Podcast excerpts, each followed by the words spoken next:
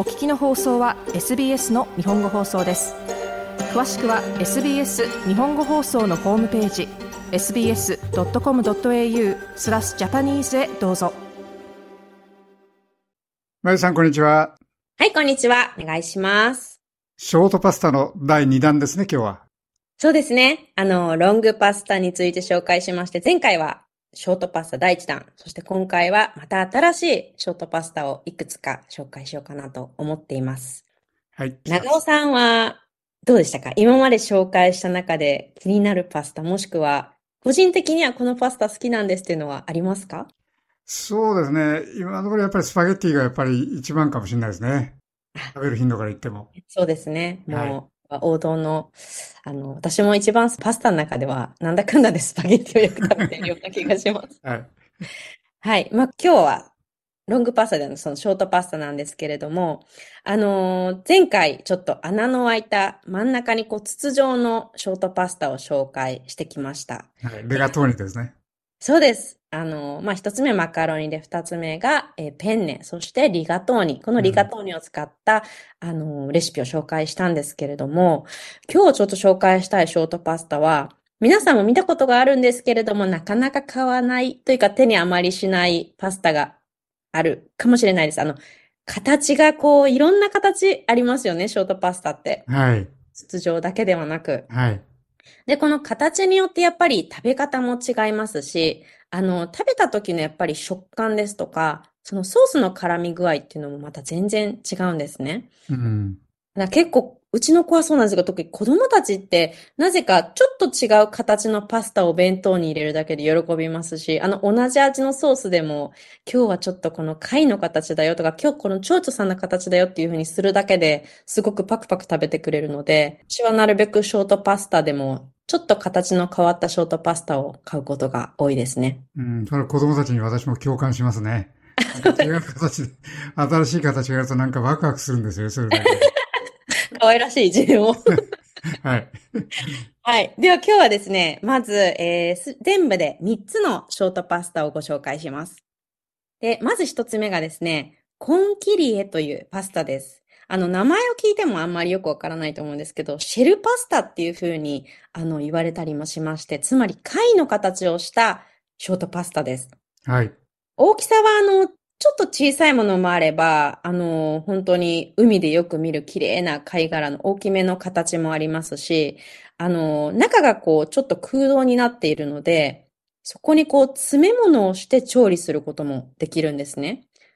ただまあ、家で食べるときわざわざそこに詰め物をして何かソースを作ってっていうのを私もあまりしないんですけれども、やはりこの貝の形をしているからこそ、この少しくぼみにソースが絡まるので、味の本当一体感が味わえる、あの、美味しいシェルというパスタです。なるほど。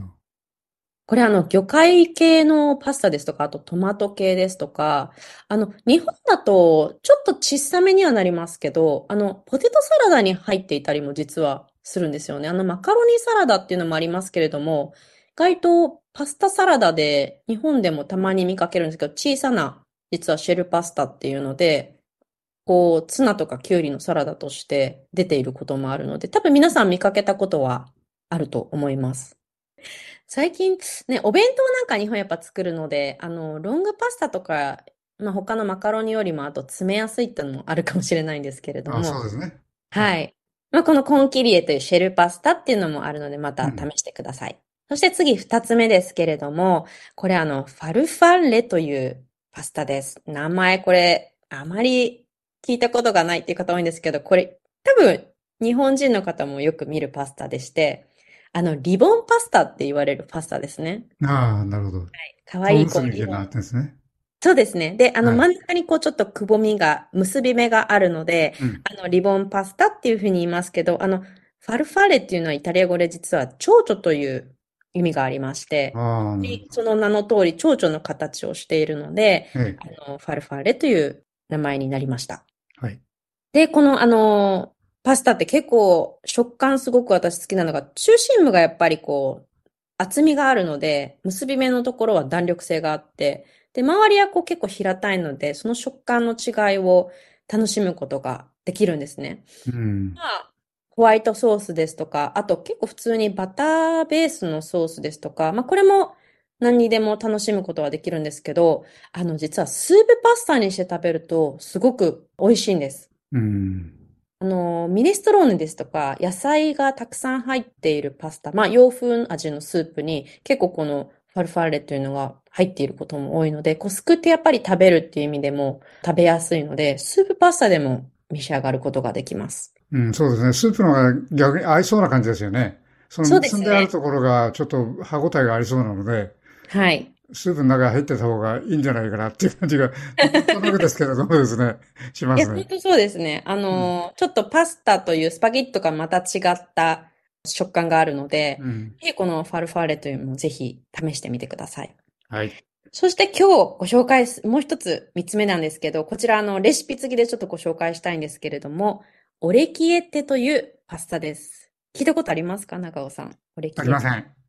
オレキエテってあの、本当に小さい丸いパスタなんですけど、あの形が。これあの小さい耳という意味を持つんですね。イタリア語でオレキエって。もう本当にあの耳たぶのような小さい帽子のようなそういう丸いこう真ん中にくぼみのあるパスタなんですけれども、こちらも本当にもちもちでこうスプーンですくいながらパクパク食べてしまうので、結構普段茹でる量も自分たちが食べたいと思うより、ちょっと少し多めにいつも茹でて作っていますね。あ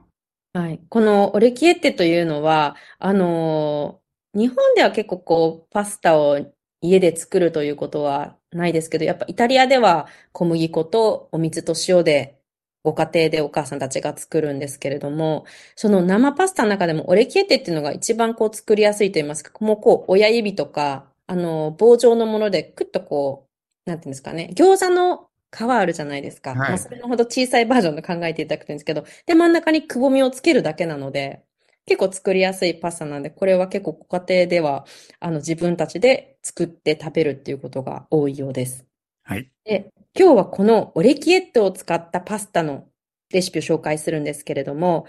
これもまたイタリアの代表の家庭料理の一つなんですけど、くたくたに煮たブロッコリーと絡めたパスタです。これはあの、本当に、あの、一度食べたら止まりません。あの、我が家結構これ子供たちパクパクパク食べてくれるので、あの、すごく美味しいんですけれども、あの、皆さんもぜひ今日、今からレシピ紹介するので、ぜひ作っていただきたいと思います。はい。あの、大晦日とかですね、ずっと夜遅くまで起きてるときにいい仮面ですね。本当ですね。止まらなくなっちゃう。止まらない。止まります。はいはい。では材料です。あの、こちらに2人前でご紹介します。オレキエってパスタが 160g ご用意ください。あの、たくさん食べる方は1人 100g で考えて 200g 入れても大丈夫です。で、お湯は、えー、2リットル。で、お塩は茹で用に大さじ1.5ご用意ください。で、材料他に、えー、ブロッコリーです。こちらはだいたい2分の1ぐらいですかね。あの、だいたい 250g ご用意ください。で、ニンニクが2かけ。と、アンチョビのオイル漬け2本。こちらあると、あの、旨味が出るので、もしなければないで大丈夫ですけど、あればご用意ください。それと、鷹の爪が1本。オリーブオイルが大さじ2。で、塩胡椒が少々。と、パルミジャーノレジャーノです。で、作り方です。えー、まずは、味見をした茹で汁、海水レベルにの塩を入れた味見をした茹で汁で、まずパスタ茹でるんではなく、今日はブロッコリーを先に茹でます。あの、ブロッコリーはこう、と房の部分で、いつもみたいにこう、小さく切ってですね、それをまずその茹で汁で茹でます。だいたい3分くらい茹でると芯の部分も柔らかくなってきます。で、えー、茹でている間に別のフライパン、加熱前のフライパンにオリーブオイルとニンニクを入れて、中火で茹でるように炒めたら、アンチョビと鷹の爪を加えて弱火で炒めます。で、そのフライパンにですね、先ほど茹でたブロッコリー、それと茹で汁を 100ml 入れて、これをですね、木べらなどでこう潰しながら、本当にこう、なんていうんですかね、くたくたになるんですけども、それを潰していきます。で、この時に、あのあまりこう煮詰めすぎないように、たまにこう茹で汁を加えて、ちょっとスープ状になるようにキープしていてください。で、同時に、先ほどブロッコリーを茹でた、その汁の中にオレキエッテを入れます。あの別のお水ではなく、直接そのブロッコリーを茹でた中に入れてください。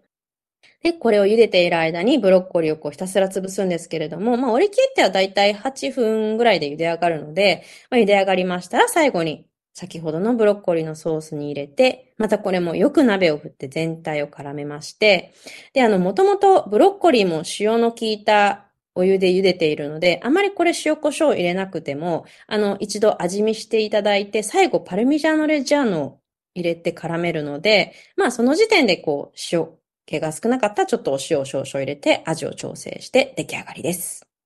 いかがでしょうか美味しそうですけど、アンチョビが入ってその前にその茹で汁がかなり塩変えると思いますんで、かなり全体としてもちょっと塩っぱくなりますかそうですね。あのーはい、なので、塩胡椒は本当に最後の最後に調整程度で大丈夫です。あのもう、うん、